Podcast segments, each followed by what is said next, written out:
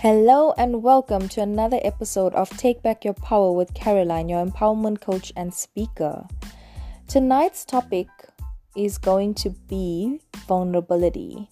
And the title for this podcast is going to be Vulnerability is a Strength. So, during the 13 years of my abuse, I put up this wall, or you can even call it a mask. This was a survival technique or a coping mechanism to keep the peace, but more especially to help me keep my sanity. There were many, many occasions where my abuser would mistreat me in public, and the physical abuse would continue in the car on the way home. I remember there was an incident where he beat me up before we could attend my oldest daughter's parents' meeting, and I had to just walk into that hall as one big happy family. There was another incident where he was admitted to hospital for a surgery and he insisted I leave um, work to go to the hospital. Um, this was the day after his surgery. And at the time, we were short staffed at the office, so I could not go.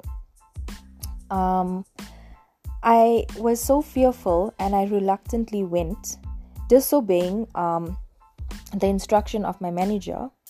And upon getting to the hospital, I got a beating of my life and he burnt my face with a cigarette. Um, I had to go back to the office and I used my hair to cover my face. And I had to just continue um, with my work as if nothing happened. I even ended up getting a warning for storming out of the office, and that was complete insubordination. Um, these are just a few examples of how I had to mask my emotions. And eventually, this started becoming who I was. I became such an emotionless person. After leaving my abuser, I still carried this with me, where I taught myself to be so strong and not show any kind of emotion, least of all vulnerability. My performance coach once asked me why don't you smile in your pics? And she wasn't the only one that asked me this question.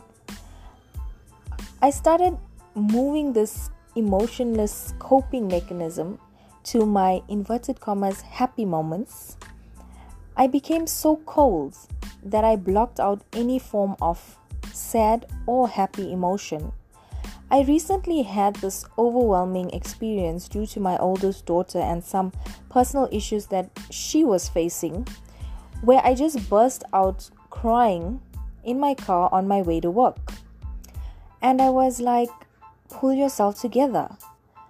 I, I, I just couldn't allow this emotion to take over me. And after speaking to my performance coach, she said it is okay to be vulnerable it is okay to release those emotions, but don't sit in those emotions. Now, by blocking any kind of emotion, I was unknowingly putting my health at risk. I recently landed up in hospital for what felt like a heart attack. Um, thank God it was not a heart attack. I was diagnosed with a condition called costochondritis. This actually mimics that of a heart attack. I was previously on tranquilizers for anxiety, and this was all because I was emotionless. The emotions that were building up, I never released them, I just kept them bottled up inside. So it is not healthy at all to suppress your emotions. Tonight, I want to encourage you with this vulnerability is not a weakness, it is a strength. It takes a lot to deal with these emotions that we feel on a daily basis. And currently, with what is happening in the world with COVID 19 and people losing their jobs, and I'm very sure that those victims that are still trapped in abuse, it must be hell living with your abuser and all this other added pressure coming from the outside. And vulnerability is not a strength. Dealing with these emotions and trying to find healthy coping mechanisms, it is not child's play. It is not easy. And I want to encourage you with this tonight. Let it out and let it go. And we have come to the end of my podcast. tonight's podcast is very short and very sweet, if you ask me. And I will be playing out with Becky Hill, Better Off Without You. Enjoy, peeps.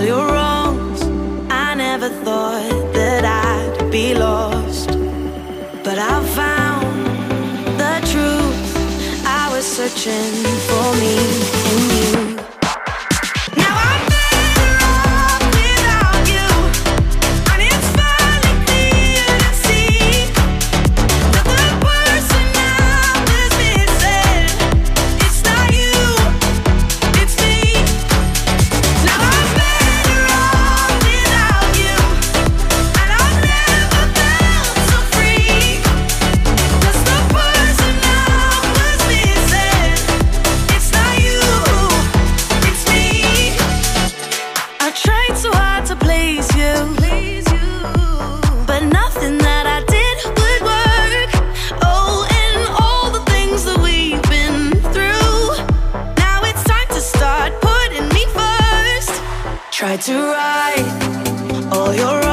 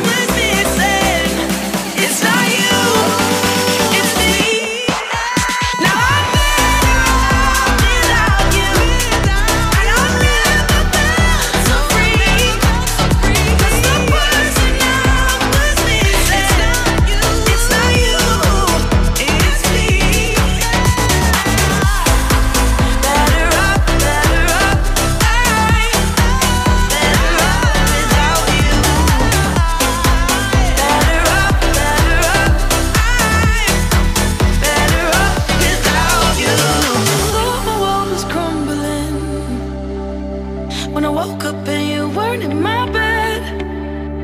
And I was left to wondering how you could walk away and never turn back. Cause I'm back.